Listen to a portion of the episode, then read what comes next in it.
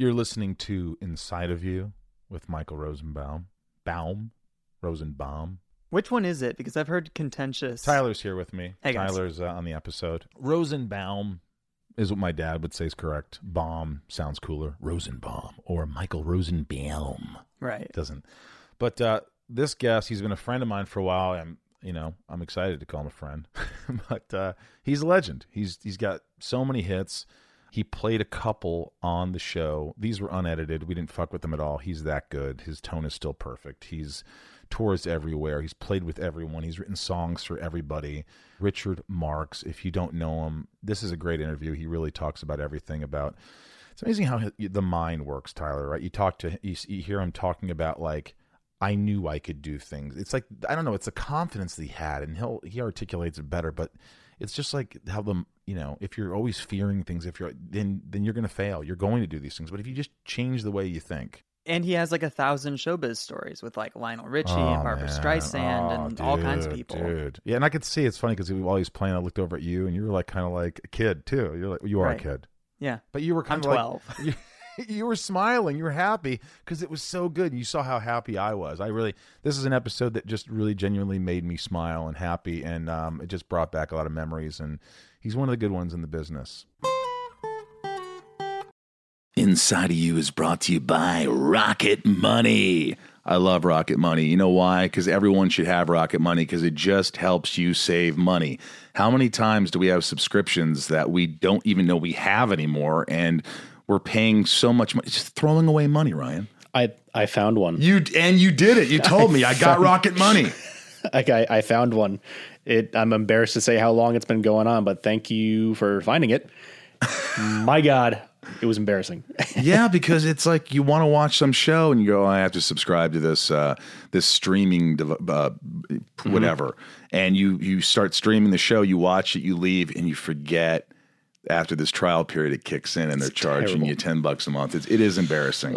You know, seventy five percent of people have subscriptions they've forgotten about. Before I started using Rocket Money, I thought I had, you know, like oh, I have like five subscriptions. I could not believe it when they showed me I was paying for like four extra. Uh, between you know streaming devices and fitness apps, delivery services, it's never ending. And thanks to Rocket Money, I'm no longer wasting money on the ones I forgot about. Rocket Money is a personal finance app that finds and cancels your unwanted subscriptions, monitors your spending, and helps lower your bills so that you can grow your savings. Rocket Money has over 5 million users and has saved a total of $500 million in canceled subscriptions, saving members up to $740 a year when using all of the app's features. Rocket Money will even try to negotiate lowering your bills for you by up to 20%. All you have to do is submit a picture of your bill, and Rocket Money takes care of the rest. They'll deal with the customer service for you. And I like that. Stop wasting money on things you don't use. Cancel your unwanted subscriptions by going to rocketmoney.com slash inside. That's rocketmoney.com slash inside. rocketmoney.com slash inside. Inside of You is brought to you by Neurohacker, Qualia Senolytic. Let me tell you something. If you haven't tried this, you are missing out. I just sent this to my mom. I have it. I use it. It's a product that I didn't, I, they weren't even my sponsor when I was using this. And I was like, wow, why do I have more focus or energy? Why do I feel better? Why do I feel different? It's because I take Qualia Senolytic, Neurohacker. Look, if someone would have told me, Ryan, that there are science backed ingredients that could help me feel 15 years younger in a matter of months, I wouldn't have believed it. But uh, I tried Qualia Senolytic, and the rest is history. As we age, everyone accumulates senescent cells in their body. Senescent cells may cause symptoms of aging, such as aches and discomfort, slow workout recoveries, sluggish mental and physical energy associated with that middle aged feeling. Also known as zombie cells, they're old and worn out and not serving a useful function for our health anymore, but they could be taking up space and nutrients from our healthy cells. Much like pruning the yellowing and dead leaves off a plant, Qualia Senolytic helps remove those worn out senescent cells to allow for the rest of them to thrive in the body. And you just take it two days a month. The formula is non GMO, vegan, gluten free, and the ingredients are meant to complement one another, factoring in the combined effect of all the ingredients together. And Neurohacker Qualia Senolytic has a 100 day money back guarantee. Ugh. I have I have more energy. Uh, I feel younger. Uh, I'm more productive. I will tell you that I'm more productive, and uh, I feel like I have uh, you know I'm, I'm I'm more enthusiastic about my life. I definitely feel that, and uh, for me, the aches and pains are less lessened by this. So that is a real important thing for me. Help resist aging at the cellular level, folks. Try Qualia Senolytic. Go to neurohacker.com slash inside. Neurohacker, N E U R O H A C K E R. Neurohacker.com slash inside for up to $100 off and use code INSIDE at checkout for an additional 15% off. That's neurohacker.com slash inside for an extra 15% off your purchase. So let's get inside Richard Marx. It's my point of view. You're listening to Inside of You with Michael Rosenbaum.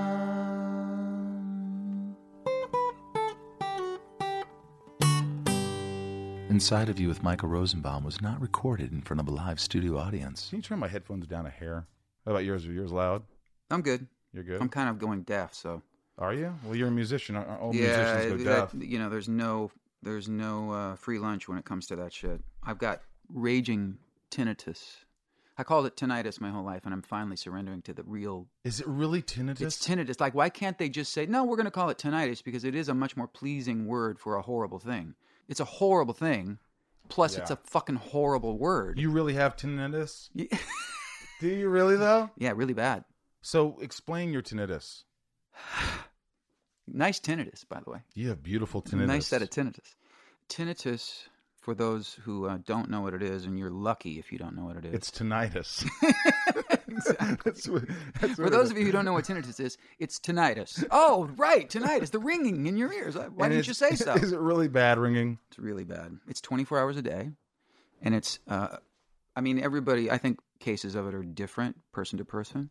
Mine are multiple, really super high frequencies in both ears. That 24 hours a day, I no matter what's going on, I hear like really loud in both ears. So How do you not go crazy? I don't. I so far I've been really. I've had it for decades. I was. I'm, aware of it. It has gotten worse in the last couple of years, but if you really think about it, it can make you claustrophobic. It can, and people have killed themselves over it. That's what I was just gonna say. I've heard that. I just sort of go, okay, it is just it's it's what it is, and and now I'm really looking into some alternative therapies for it just to see. But it it's not. It doesn't keep me up at night. You know, it's just Annoying. always there. It's annoying. It's annoying. It's like you know It- pain. It, would be lovely to not have it. yes.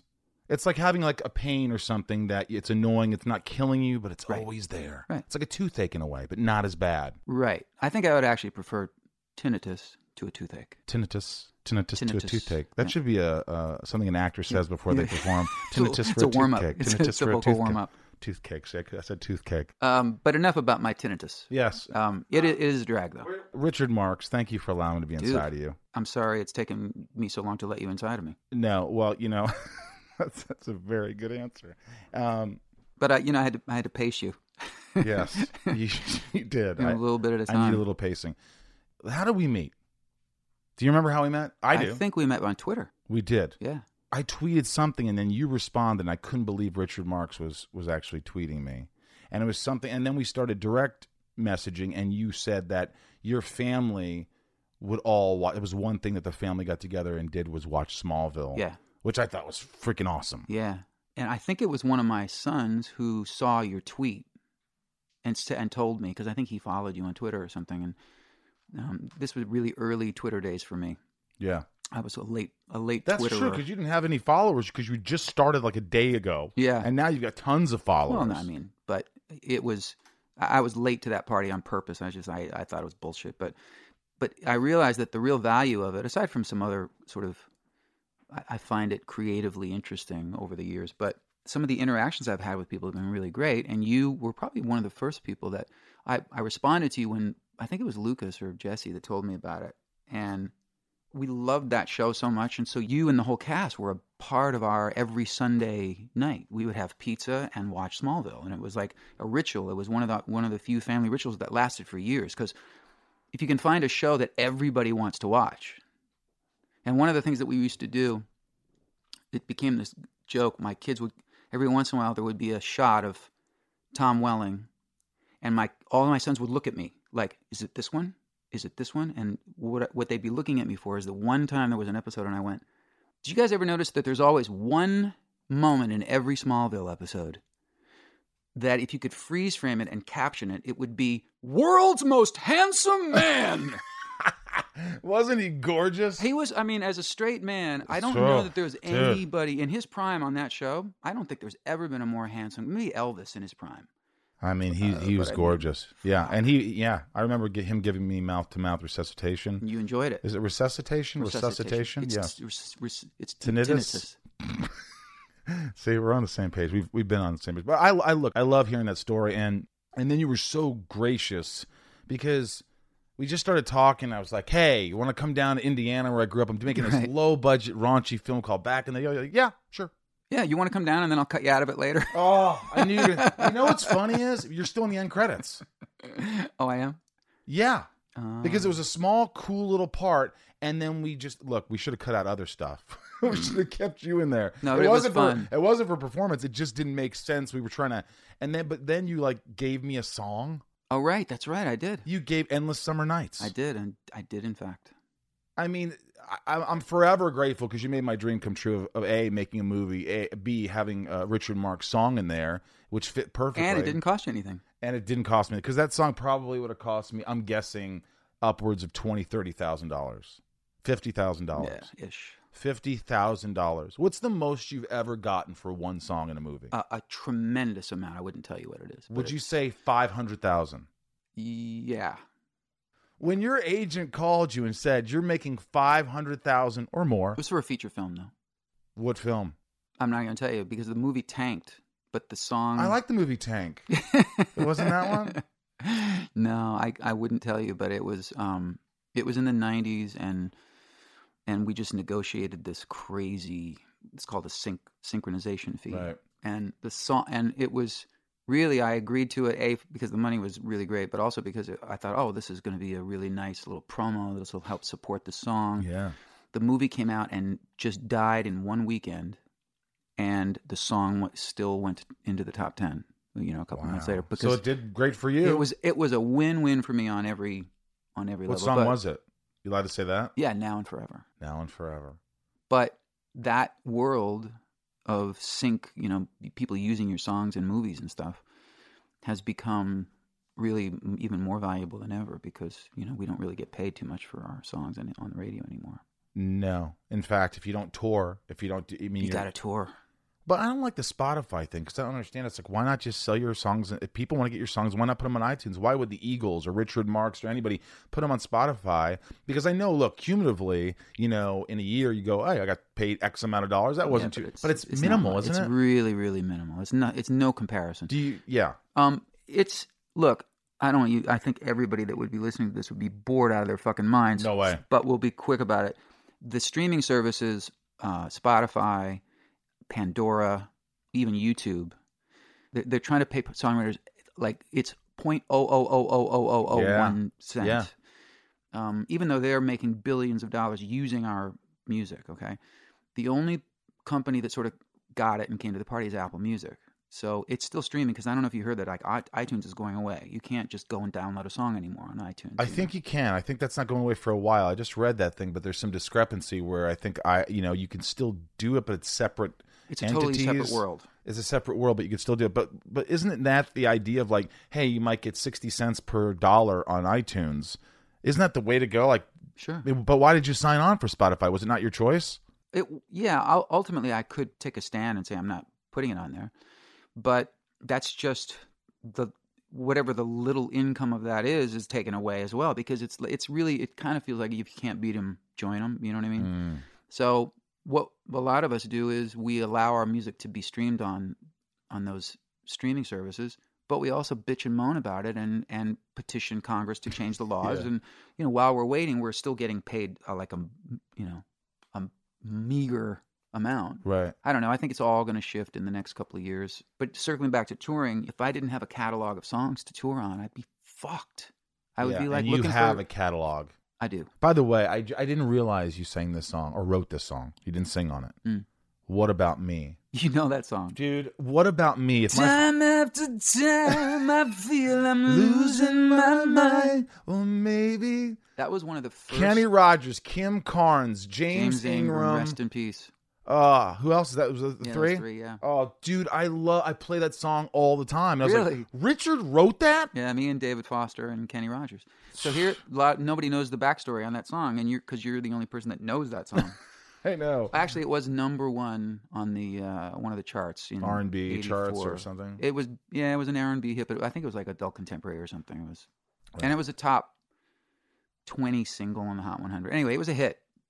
By the way, am I allowed to play a snidbit of it, or will I get in trouble? No, go. But go ahead, keep talking. The original version of this Right. was written by myself, David, and Kenny to be a trio between Kenny Rogers, Lionel Richie, and Barbra Streisand. And in the 11th hour, Lionel bailed out for whatever reason. Barbra was still in, but then she wanted all these rewrites on the song, and so finally Kenny went, fuck it. And so then it became Kenny Rogers, Olivia Newton John, and Jeffrey Osborne. Ooh. And that was recorded, and it was really, really good. So wow, so those people like lost out on a great song. Well, no, they recorded it, and then Well, Jeffrey Osborne recorded it then. he did with Olivia Newton John and Kenny. And then there was some artist, I won't say, who threatened to sue Olivia because he had a duet coming out with her. And so she had to pull out of the recording. And then something happened with Jeffrey Osborne. And then it ended up being Kim Carnes and James Ingram, which was a great recording. Were you in the studio, or did you just? no, I was in the studio for all of it. Were you giving notes to all these other great No, I musicians? was, I was 19. You were 19 when you wrote "What Yeah, About Me"? Yeah.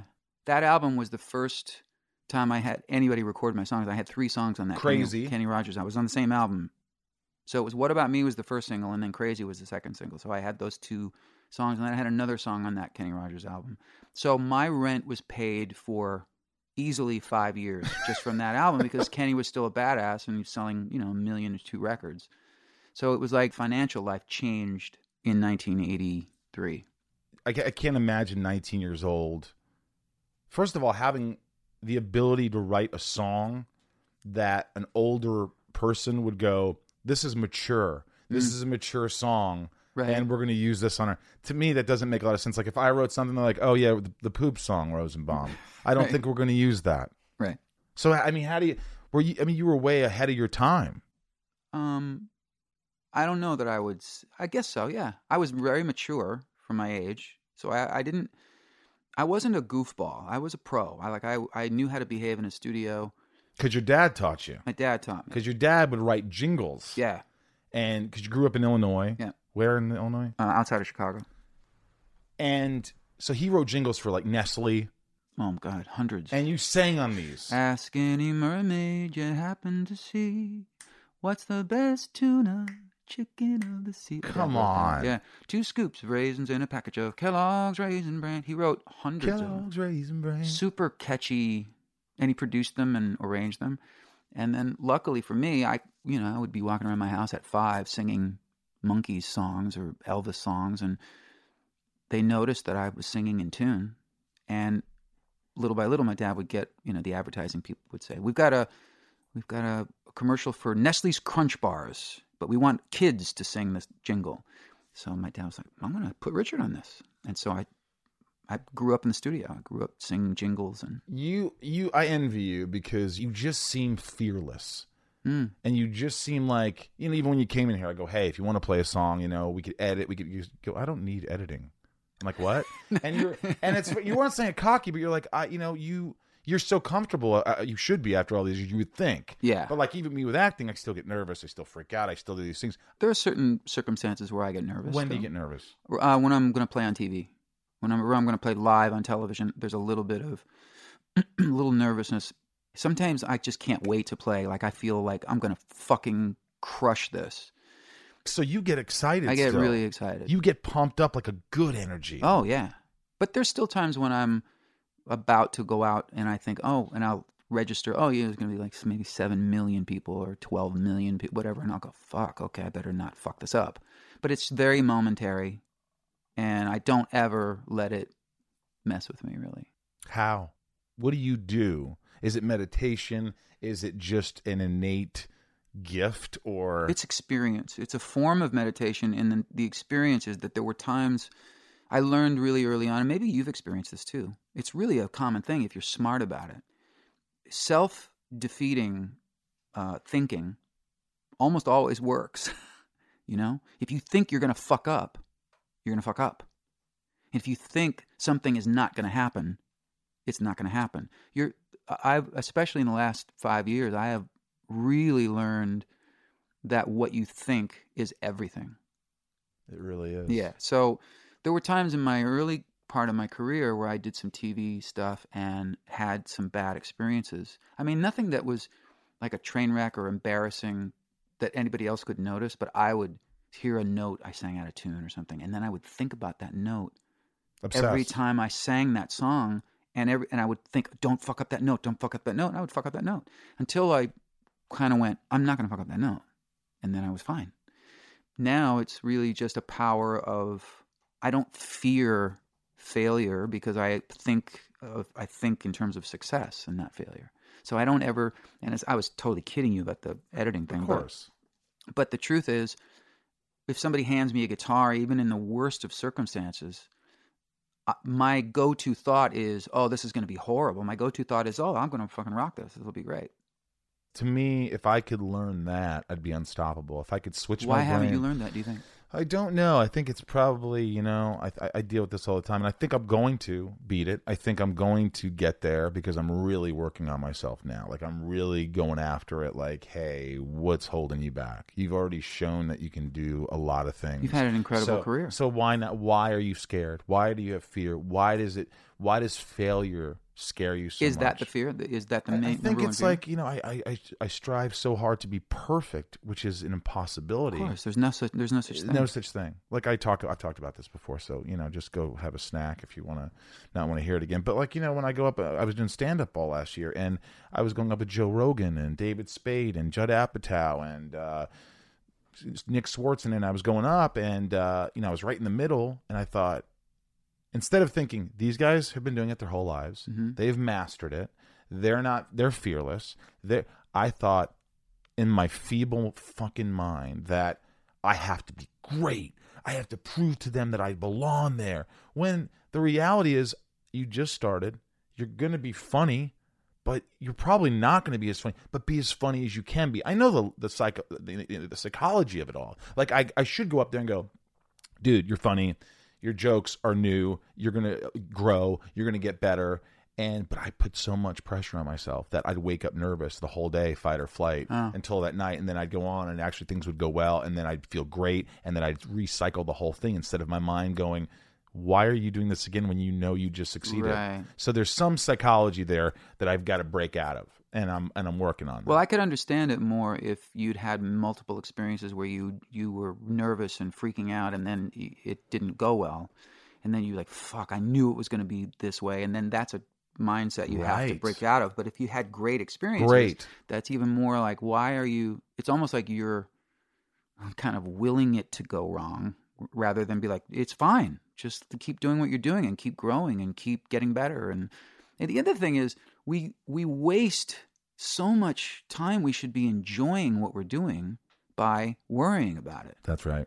In terms of live performance, I look at every single show I do as a gift, and I'm going to love the shit out of every minute of it. And it has shifted the energy in the room. I mean, I'll, I never have. I have no complaints. I always had a great time touring. I, I had, I've always had great audiences. I have. I've had all those wonderful Yeah. experiences. But I've sensed a shift in the in the connection I've made with every audience now. I mean, once in a while there'll be an, there'll be a night where I'll, it'll just not be quite as killer, but for whatever reason. But ninety nine percent of the time, I walk off stage and I just can't believe how effortlessly fun it was to really connect, not just musically, because really my show is really about what happens in between the songs. I don't worry about the music anymore. Your stories. It's the stories. It's like connection yeah and i've been there and i love it and you're right when you when you speak about these stories you know usually when you hear other musicians or an actor get up there and go oh so before i and they're like just play the fucking Right, song exactly. but your stories are all interconnected with the, the music that makes it part of the experience That's part of it. It's also just none of them are serious stories. They're self-deprecating, Yep. and, and I, I work. You know, you were talking about doing stand-up. I mean, it's it's a similar mechanism in that I've had these things happen to me in these stories that, that are funny. That are just they're just funny. It's just funny shit, and then I've worked on the stories to tell them as if I'm doing stand-up um, almost, so Right. that when I hit that line, to me, I gauge the success of a show every night by the laughs more than the applause from the songs. really Yeah, absolutely. like you're almost like you want your performance like as almost like an actor or a, a comedian Absolutely. you want to be funny you want to be they like you on top of the music you want to be liked first Absolutely. I had. It's funny. I had this conversation recently with Gilbert Gottfried of all people. He had uh, he interviewed me and he had done some homework on like watching, which I thought was really cool. He and his producer watched clips of me live. He said, "I didn't know that you were funny like, on stage. Like these these some of these things that you like. They're, it's like it's truly like comedy. Yeah. In between the songs, like it's a stand up show. And when I said yeah, and I, and I I pay much more attention to that he was really shocked, but but of course he gets it, and you get it too. It's like people come to hear X number of songs that I've done, right? I might throw in a couple other songs that they don't know, and when those go over really, really well, sometimes you get a standing ovation, sometimes you get this really prolonged ovation that is so sexy, right? Yeah. Look, it'd be fun to play a little bit of something. You don't have to play a whole song, but like a little bit of this, and then maybe something at the end. Yeah, Just sure. a little bit. What do you, What do you want to play? I'll play whatever you want. You want a little "Endless Summer Nights," the song from your. Uh, Oh yes, can I intro it like a DJ? Right now, off the coast, ninety six WSTO. We've got Richard. Mar- you see, mm-hmm. hang on, Richard. So you you start strumming a little so they could hear the, the beginning while I'm. okay, yeah, yeah. You know what I mean? But yeah, so it's yeah, you got to time it just so though, right? Right, right, right. 94.7 WKDQ off the coast. Richard Marx now with us. An oldie but a goodie. Endless Summer Nights from the movie Back in the Day that didn't make a red cent. Summer came and left without a warning. All in once I looked and you were gone. Now you're looking back at me, searching for a way that we can be like we were before. Now I'm back to what I knew before you. So now the city doesn't look the same. Give my life for one more night. Having you here to hold me tight, oh please. Take me there again.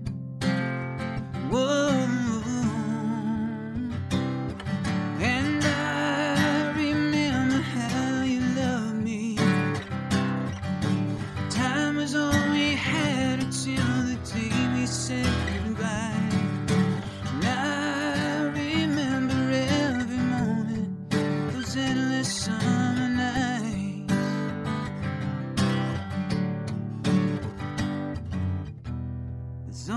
So much I can say, so please don't run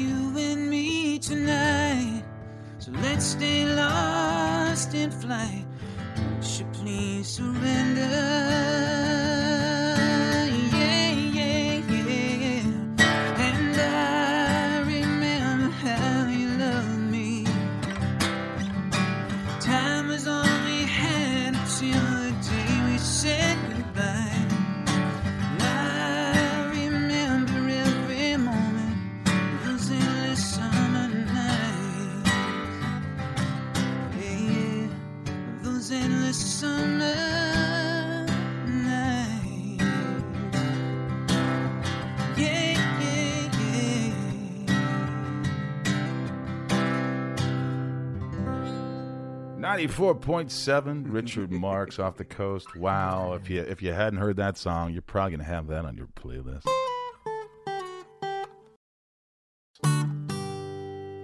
First of all, fuck you. Fuck you, Thank you. for. I Thank you very much. I mean, just perfect uh, pitch, perfect tone.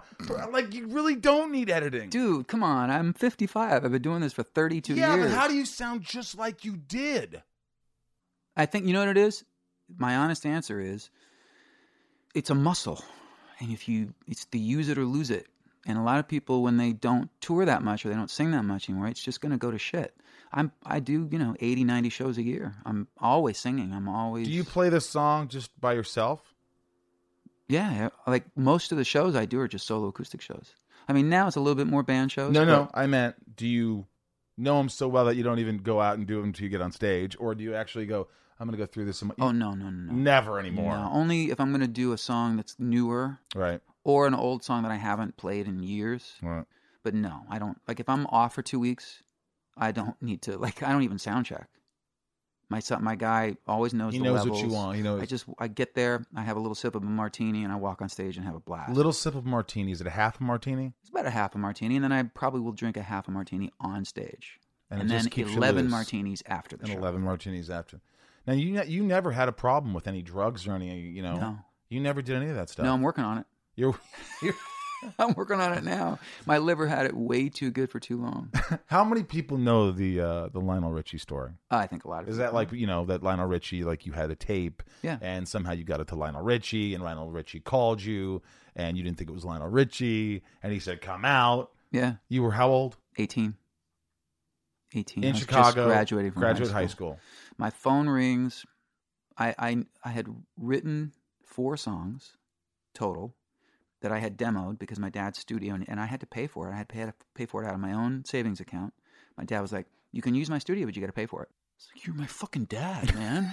And it was just you and a guitar. No, it was I hired studio musicians that were pl- the guys that played on the jingles. So I had this demo tape of four songs. Any of the songs I would know, or No. just like there's songs that never heard went anywhere. Right. Um, but they were my first four songs that I felt were at least worth trying to record. Right. And this was 81, I guess.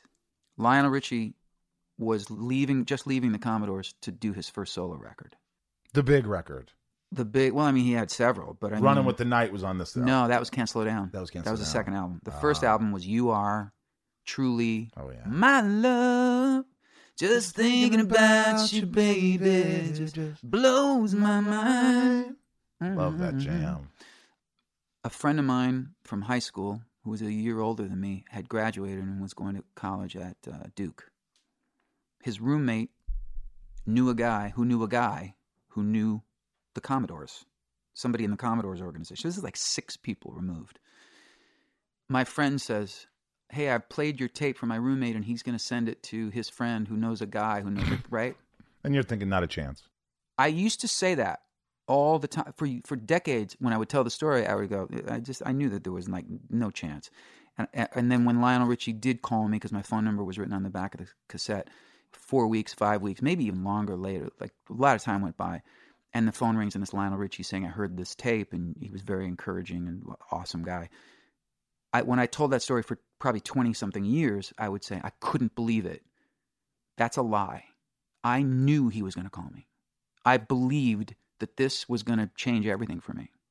I wasn't cocky about it in my head, and like I didn't even really admit it to myself. You just really believed that you I- had this talent. But if I, it wasn't even about my talent. It was, um, this is going to sound so touchy feely hippie shit, but it comes back to what you think. And what I've learned in the last, you know, especially the last five years, in doing a lot of work on my own brain, I didn't feel comfortable admitting things like that to myself when I was young because I thought I was going to jinx it. You know, I would think to myself, I can't think I'm going to win the Grammy for Song of the Year because then I won't. Like it's punishment or something. right. But the truth was, even though I kind of had that fear, I still believed it. And almost every single thing that I would think that's going to happen, that fucking happened because I, bel I believed it would happen. Celestine prophecy shit. totally. That's a great book. totally. and it's the power of thought it's the power of like the energy that you create i remember i feel like i had that but i had it at a young age and i want to get that back but i had Yeah. that i had that thing where i was like there's this guy his name uh, was leo burmester he was in like a bunch of movies and he was kind of a mentor but he came to western kentucky university to talk to the class theater department and I saw that he was in. Oh my God, he was in the abyss, and he was this, and I'm like, I'm, I go, he's going to come here, and he's going to see my ability, and he's going to tell me to come to New York. I swear to God, I remember thinking this, and only seniors were allowed to do a monologue in front of Leo. And you were Well, no, I wasn't a senior, so I went in there. I go, "Hey, look, man, I pay money, or my grandma paid money to go to this school to help me, and Really? uh, it wasn't a lot. I barely got in. It was a small Western Kentucky University. I love the school; it really helped me out. But they, I said, I want to do a monologue. Please let me do a monologue. Like, I got to do a monologue. They go, okay, you can be the last one. And five seniors got to do their monologues, and he kind of gave notes to a couple of them, and then after, and then I was last, and he came up to me, and then he goes, "Do it this way," and I did it again. Do it this way. Did it again. Now the class is starting to stir and going, "What the hell's going on?" Do it this way. At the end, I was crying doing the monologue. It completely wasn't comedic anymore. It was like dramatic, and he looked at me quietly and goes, "You have it. You have got what it takes. It's all right here in your heart, and never forget that. But you have what it takes." And then I remember my professor, Dr. Combs, he called me in his office. He says, I don't even know why. I know you're talented, but Leo said that he's the one. He's the one that's going to go somewhere. He, and he did. And sure enough, Leo called me and said, Hey, if you want to come to New York, I'll introduce you to my agent. And all these things that I imagined in my head Yeah. were happening. And so somehow along this journey, I'm 46 now, I'm like, how do I get that feeling back? I'm sure there was a song called trying to wait, who was that? Uh, trying to get the feeling again. Barry Manilow, wasn't it? Trying to get the feeling. again. Uh, and you know, it's it's it's that. But do you still feel that? Do you still have that like, hey, this is going to happen. This is going to work out. Do you do you still feel as Yeah, I, I mean, the only thing I would say is maybe a little different is that I feel I'm I'm much more balanced with it because I have been so fortunate so many times in so many different ways yeah that I now how do I explain it? It's, it's not that I don't see things or experience things or think about things that I would really love to have happen and kind of try to manifest them and just focus on them and think positively about them. right? But there's nothing that's that crucial anymore. What do you mean crucial? I mean, um, Like you you you're at the height. Of, I mean, you've had so much success that. Do you want to get any bigger than you are, or the success? no, you, no. What I could easily do, like there are some friends of mine who uh, had, you know, great success, if not even bigger success than I did at the same time, Right. who cannot accept that we're not on the radio anymore, or that we're not going to have hits anymore. I can easily accept it. I feel like that's the way the business works. Pop radio is for young people. Uh, Pop radio shouldn't play a 55 year old man, even though I'm making music right now that I feel like is some of the best things I've ever done. And like, totally, if it wasn't me, if it wasn't Richard Marx, and we just put it out under a fake name, and I had a picture of some good looking young kid, it would probably do really well. But I don't begrudge that because I had so much reward in my life and in my career that it tempers my willingness to be I want more, I want this, I want that. So really where it really um, matters to me is more personal stuff. Somebody's close to me is dealing with health issues, you know. I have to really be focused on being positive about it and thinking about them being better. Because if I get hung up on worrying and thinking, what if they don't make it, or what if it gets worse, or whatever, so that that's how that has. It I could give a fuck about songs or career achievements at this point when it comes to thinking, Right. you know, because I've been so lucky. Everything is an extra little gift, you know. I'm going to open for Barbra Streisand on July 7th at Hyde Park. Barbra and that's a huge thing you know? I mean that's going to be a really really special thing for me you know? This friday night i'm playing with the nashville symphony. I'm playing my songs i made up with, with one of the greatest symphonies in the world behind me. And i've done symphony shows before but the nashville symphony is just fucking world class all these things that experiences that still show up in my life are just these great gifts. So i i really feel like when it comes to the thing that we're really focusing on which is the, the way we think and what we want to draw in into our lives it it's all fine like i'm not hung up about it anymore i don't really work too hard on what i'm thinking or how i'm thinking only when it comes to personal stuff or, or because it's also exhausting. It's It's exhausting, exhausting. to you just re- mentally wear yourself out, wanting, wanting, wanting so much. When it's just like, hey, if you got the ability, you've got this. Take a step back. Yeah. it's not like take a step back and like you know not trying, but it's Right. It's more like you're a being too hard on yourself. You're probably putting too much energy into something that you shouldn't. Yeah. which is the thing I have. But yeah, yeah It's I like don't I remember. Um, I hadn't thought about this analogy, but there was this um, woman that I knew many years ago. So she was in her twenties, beautiful girl, and she was in L.A. trying to make it as an actress. She had a period of like a year where she got a part in this and she got a part in that, and then she was in this little movie, and, and she was really cute and and kind of she was pretty. She was okay, but she was just typical. There was nothing special about her, you know. Right. And then she had this couple of little opportunities, and then I think the people in the industry were kind of like, "Yeah, no, she's fine, but there's nothing unique about her." And then it kind of went away. And years go by 10 years, 11 years. And every time I would run into her, she would go, I really feel like this is going to be my year. I really feel like this is going to be my year. And I felt so bad for her because, and I, I have no, it would be arrogant for me to say that I knew knew, but I thought, you don't really believe it. You can't really believe it. It'd be like me saying, I re- I'm going to play for the Lakers next year. Okay, really? You know what I mean? Like some, you It was- have it to be delusional. somewhat realistic about the way you're thinking. Yeah, I agree with that. And sometimes I, you know, I have friends that, um, you know, are still like, you know, I still want to be an actor. I still want to do this. I'm like, you know, I try to sway them in a way. Like, you don't want to get in front of someone's dreams, Right. Like, but you also, as a friend, have to say, listen, you've been busting your ass, Yeah. and nobody's worked as hard as you. But you know, there comes a time when you're like, hey, like you're also really good at this, Right. And you're great at that. It means so much to people. And this, why don't you put all your energy in that, and then you won't be so dissatisfied with, or or discouraged, or you know, or maybe maybe more importantly what i ch- try to say to people because even that a little bit is is dissuading I'll, I'll say why don't you try to focus more on just being open to anything? Mm, yeah, rather than say fuck that pursue that because then that if that is a dead end then there it's all eggs in that basket. Yeah. But you said you're going to open for Barbra Streisand, and I thought, God, wouldn't it be cool if like Richard could sing, like at, talk to her and go, Hey, can I play a song that you're not singing, a Barbra Streisand song, my own way for for Barbra as an opener? Would you ever consider that? Like, what what song would it be? Would it be "Coming in and out of your life"? no it wouldn't be that one isn't easy. No. Let me think of another one. wouldn't be that one Would it be um the main event? No, it's not. it's not the main event. Uh, it's come on. It's got to be something like what? What would it be? she did this song that was kind of a hit in the 70s. Oh, th- this is a, actually a really great story about Barbra Streisand because I've known her for 30 years now. And we're neighbors, so we, we actually hang out. And uh, we've kind of gotten to the point where only every once in a while will I be talking to her or she'll be saying something and I'll go, fuck, it's Barbra Streisand. Because it's just Barbra, you know? Yeah. We went to Yum Yum Donuts together. You know what I mean? It's like, Dude, she's an amazing person. First of all, she the, her reputation and the stuff her. that I'm in people, love with her. the people that that say the shit about her, they don't know her. You know, she's a really kind, funny, cool, smart woman. So when I first got to know her, really early on, I had to confess to her, and I can't believe I did this. I said, "By the way, I got to tell you, you did an album called Superman."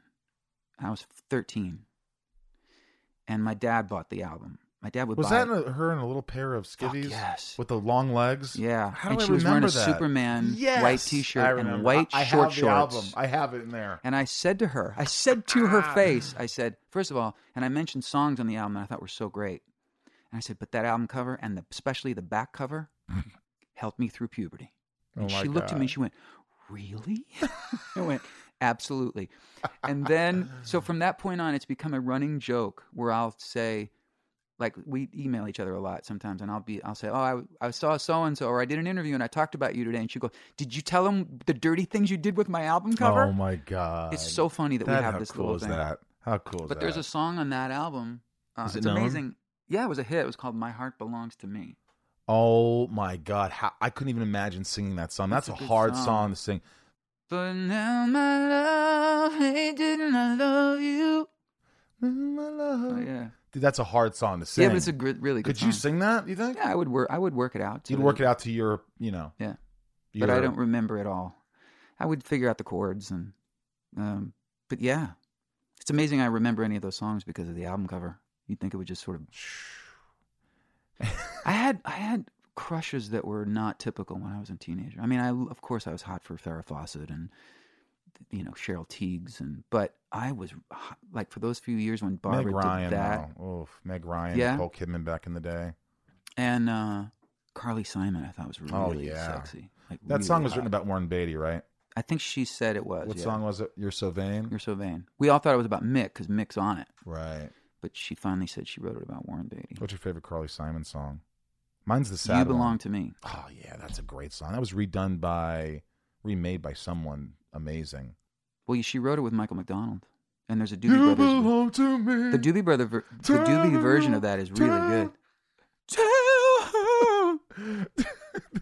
He kind of talks the way he sings. we wouldn't even marry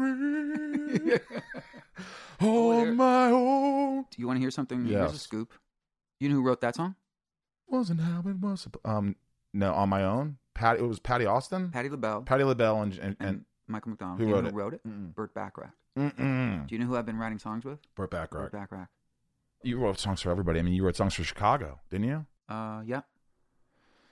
And and Lionel Richie's story, which we didn't finish, but the Lionel Richie story, which what I love hearing is that you were kind of sitting in the studio and these other performers were singing and they couldn't get what Lionel wanted. Is that right? Yeah. And then Lionel was like, "And what song was that?" You are the sun. You are the rain. that makes my life this foolish. And so you go, didn't you say I can do that? No. you didn't say I that because that would have been an ego thing. Yeah, you no, were would never have waiting though for him to say, "Can you do it?" I was not expecting. In fact, he had told me he invited me over to the studio because he really encouraged me to move to LA, and I was I was like three months away from graduating from high school, and he actually said to me, "Because dude, if I were you, hearing these songs and hearing your voice, this take your shot. This is a young man's business. You can always go back to college because I was going to go to Northwestern, and I was like, fuck Northwestern. I'm going to Hollywood, and my parents." Not shockingly, went. You absolutely need to go to LA and try it there because you can, you know, if it, you know, I mean, if Lionel Richie's calling your son, it, you know, right. But but here's the important thing. He was not saying to me, "I have a job for you." Right, He was right. saying, "I." He even said to me, "I don't have anything for you. I can't. You. I can't help you personally. Like I'm covered with everything I'm doing."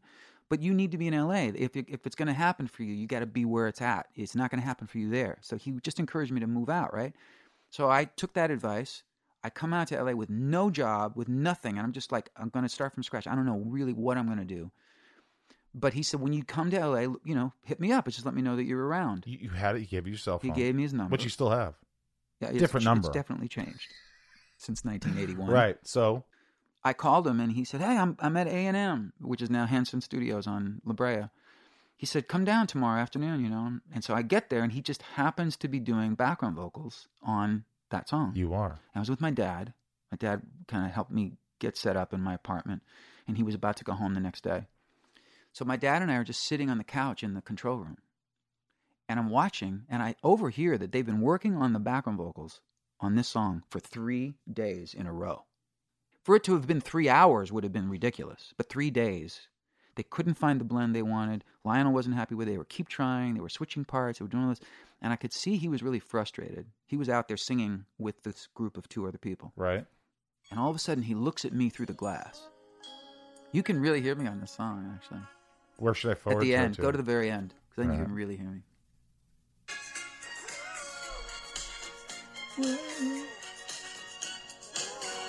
Check it out right here. That's me right there. That's you. totally me. I want to hear that again. Hold on. You can totally hear me. Oh my gosh. So he points to me. He looks at me for a second, and I can see him looking at me, and he points to me through the glass, and he goes, "Come here." And I turned around like he was. I thought he was pointing to somebody else. He said, "No, Richard, come out here." So I go out into the studio, and he goes, "Have you like been listening to what we're doing?" I said, "Yeah." And he said, "Okay, I want you to try singing my part." And Deborah, you sing this part. He switched parts, and he left the group and had me sing his part, and he switched the other parts. He goes in the control room. We put the headphones on, they hit play, we hit that chorus, we sing it together, and he hits the talkback and he goes, That's the sound I wanted. You did one take. One take.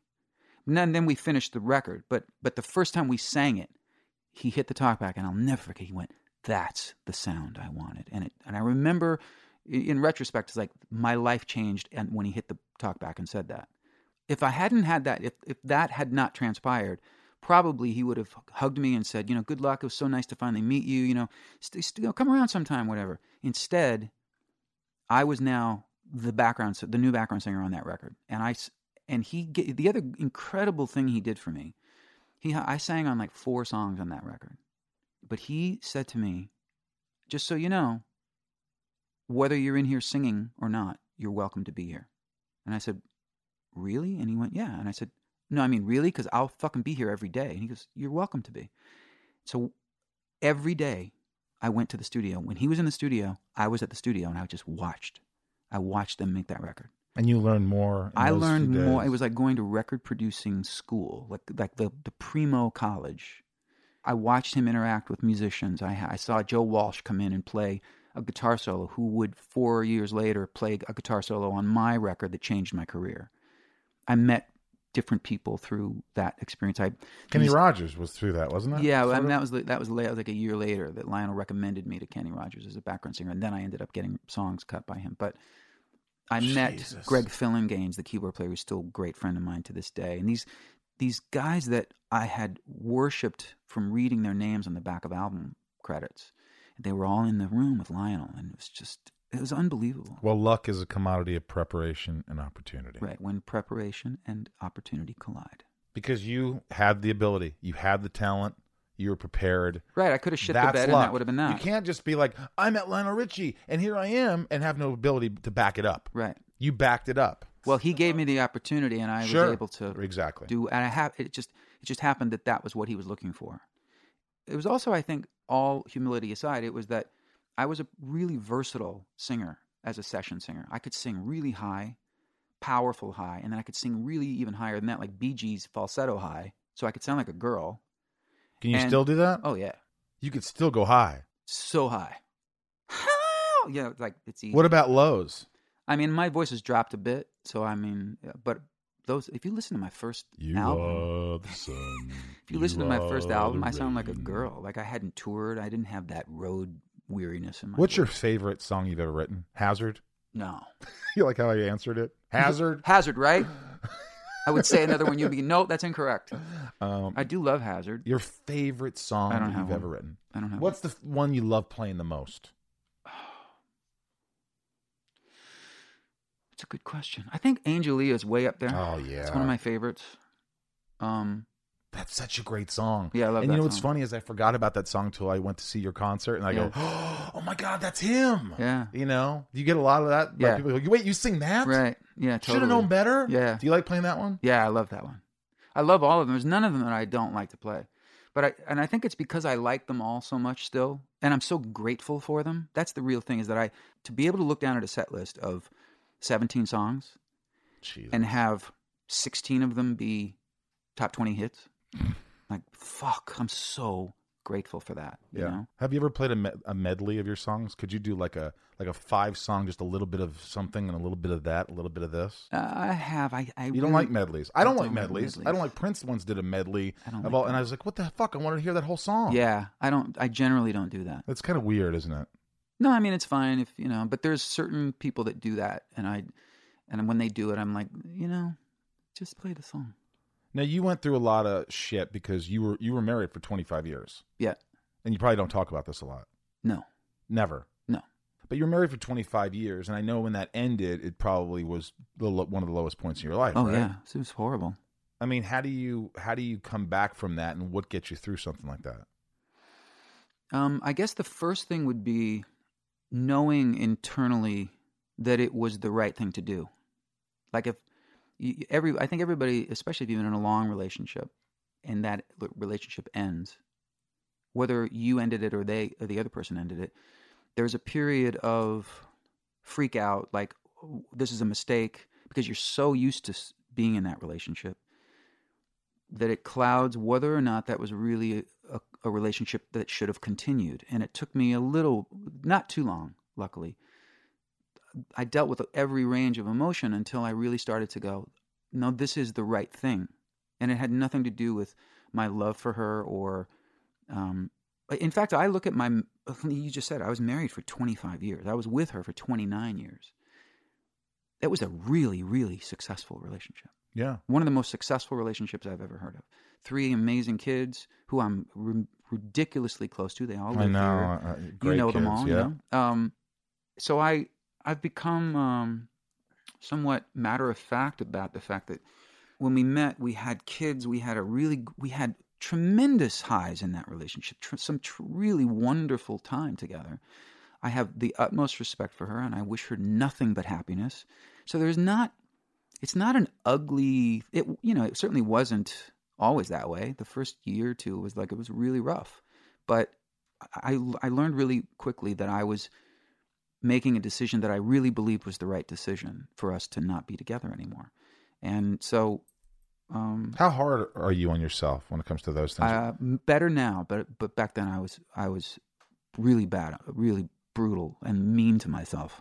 Yeah, I remember. I remember just like you know hanging out with you at the time, and I could just tell you, you know, like you, like you're one of those guys who you don't want to hurt someone. You don't want, No. you know, you always, you're, you know, you're a people pleaser. But not only that, but you like when you really love someone deeply, it's like you know, I, I could tell that you know you were, you, know, you were obviously going through. Oh yeah, it was a very painful time. yeah. And um, are you able to talk now? Is it amicable at all? Yeah, it's amicable. I mean, we don't really we don't. It's not like not- hey, let's go hang out. no, Right, right, right. I would love to see that happen, but it's all very amicable, and we share great relationships with our sons. You know, and I, I actually check in on her through them more than anything else. sure. So there's no, um, you know, it's there's definitely at least on my side, there's nothing about like you know, don't talk about your mother or like I'm always going. So what's up with your mom? Like, how's she doing, or did she? Uh, what's up with her? Yeah. But See, I don't deal with that. I deal with uh, both of them constantly talking negative about each other. All terrible things about each other. Yeah. Yeah, my dad like, oh, this, and then my mother going, oh, your fucking father, and that's like, it's it, that's how it's That's always horrible. been. It's horrible. It's horrible. Did they do that to your brother too? Um, yeah, and I just say, hey, stop. Yeah. I don't want to hear about that. You want to talk to me about my life? That's great, but don't talk about anybody else. what feels really, really great to me, my sons have never heard a crossword about their mother from me. And I absolutely believe that. Yeah. Yeah.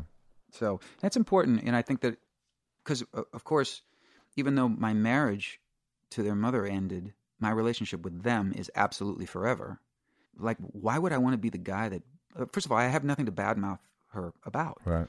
But even if there are things that have ha- that have transpired or whatever, when people get divorced and shit happens, it would be so easy to say to one of my kids, you know, "You're, you're your mom." That's just anathema to me. That's like that's the shittiest thing you can do. And if I did, I would hope that they would turn to me and go, "Shut the fuck up." Shut dude." the fuck up.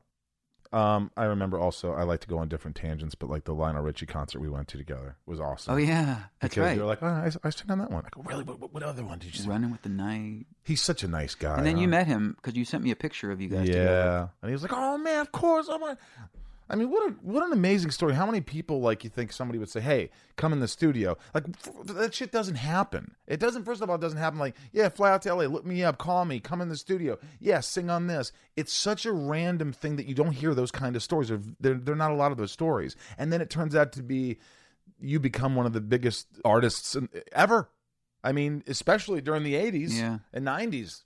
I mean, it just doesn't happen. It just does not happen. But I had so much of. uh, I mean, again, I don't want. to I don't mean to completely harp on the on the thinking, manifesting thing, but I like it. dude, when I think about everybody that I really admired, either a hero or somebody that I really, really admired, with the exception of Elvis Presley, who died when I was 12, I have either met, become friends with, or worked with, or all of the above.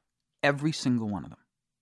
That's a that's a great life to work with people that you admire and then become friends with them and like Yeah. it You is have a lot it's cool. yeah and I do that too and I but you know it's funny because this show like I I do it and I and I started doing it just because I, I you know I'll start a and then it became something else. It became like purpose. Like we talked about real things and like how powerful the mind is and it's not just about oh what are you doing now? And it's I don't know it just became something that helps me and helps people who are listening and they're just like it's just a new perspective Yeah, you know good. at least I think It's um, good. what other song you want to play for us Uh, we could do Don't Mean Nothing.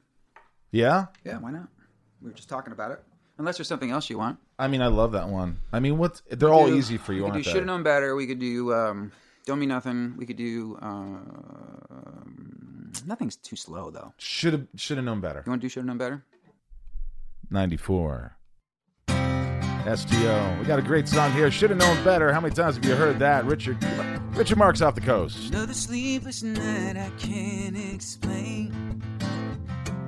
Somebody said they heard me call your name. The radio won't let you leave my mind. I know it's over, but I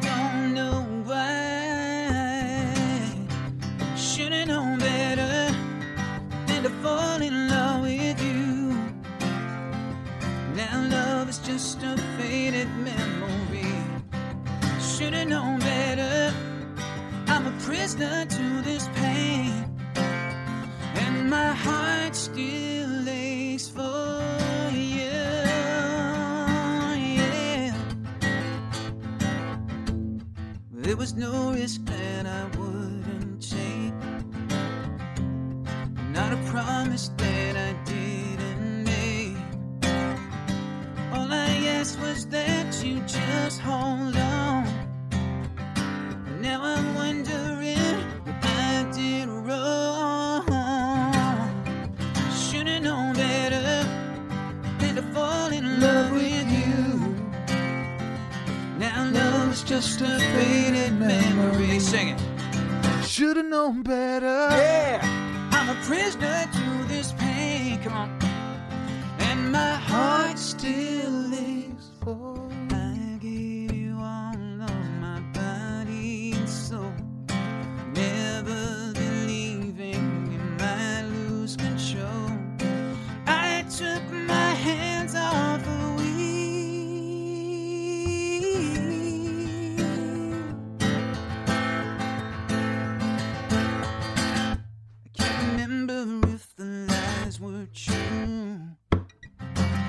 It's been a million years since I touched you. I thought time might help me win this game.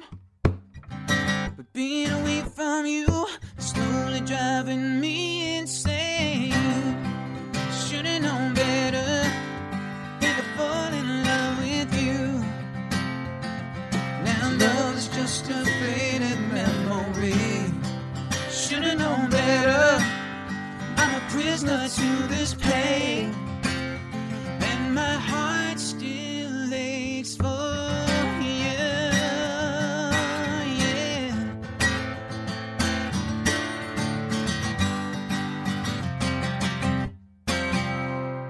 Ninety-four point seven. Richard Marx just keeps on fucking killing it. Dude, this has been an absolute freaking treat. I mean, Dude, it was fun. Sorry it took so long for me to. no, no, this Get is over here. this is this is honestly Sorry it took so long this, for you to get inside me. this is one of the most.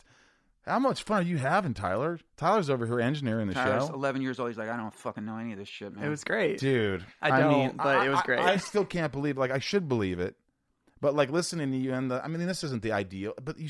What the fuck? You sound so good. Thanks, buddy. Dude, so I'm funny to sit next to somebody when I'm playing a song that was a hit before he was even in his dad's balls. Yeah, you weren't even in your dad's balls, Tyler. How old are you now? 25. So I could be his father. Yep. Is Are you? Something, is there something you want to say? Is there something you want to announce? No, no. Well, Tyler, I'd be happy to be your father. Oh, thank you. In thank fact, call me dad for the next. You want to Yeah, have kids? you still- got do it. you want to have kids or you, I, you're I over think it? I'm getting old now, Mm. but uh, you know, there's been a cou- couple of close moments, not with pregnancy, but with Mm-hmm. women that I really liked. Uh, you know, I'd like to find someone, but yeah, I, I love having someone around. I love have you know being able to do something with someone. Uh, and you're happily married now. Yep. Things are going when well. you awesome. When you find someone, Yeah. are you gonna say, "I found someone"? are you gonna just like blurt it out? Maybe I should. Yeah, why not? Yeah. Uh, dude, Richard Marx, this has been a real treat. I don't know what else to say, but we have to end it here. This is you played two beautiful songs. You gave your heart out. You you were honest and The last open. one, by the way, is uh, the song I play when somebody says, "Would you come? Would you consider s- singing at our wedding?" Should have known better. Should have known better. Fall in love with you. Uh, what was I going to say? So, where can people see you? Where are you going in the next? Everywhere. G- Just look him up on on Twitter. Where are you? Uh, Twitter, Richard Marx. Uh, Instagram, the Richard Marx. My website has all the, the tour dates. We're playing. Is it uh, all richardmark.com? Marx.com? Yeah, I was. I, it should have been BryanAdams.com, but it was already taken. Um, and I'm doing more shows with Rick Springfield, and then I'm going to. I'm doing a South American tour in the fall, and back to Europe in the spring, and just I'm playing like nonstop. And I oh, and a new album coming out in the fall. What's that called? It's we don't know what it, the album's probably going to be called Limitless, but um, the first single, which is coming out pretty soon, I'm so excited about. It's called Another One Down, and I wrote it with my son Lucas, and he produced it. Dude, you're awesome. Let's go take a picture in the video. You got it.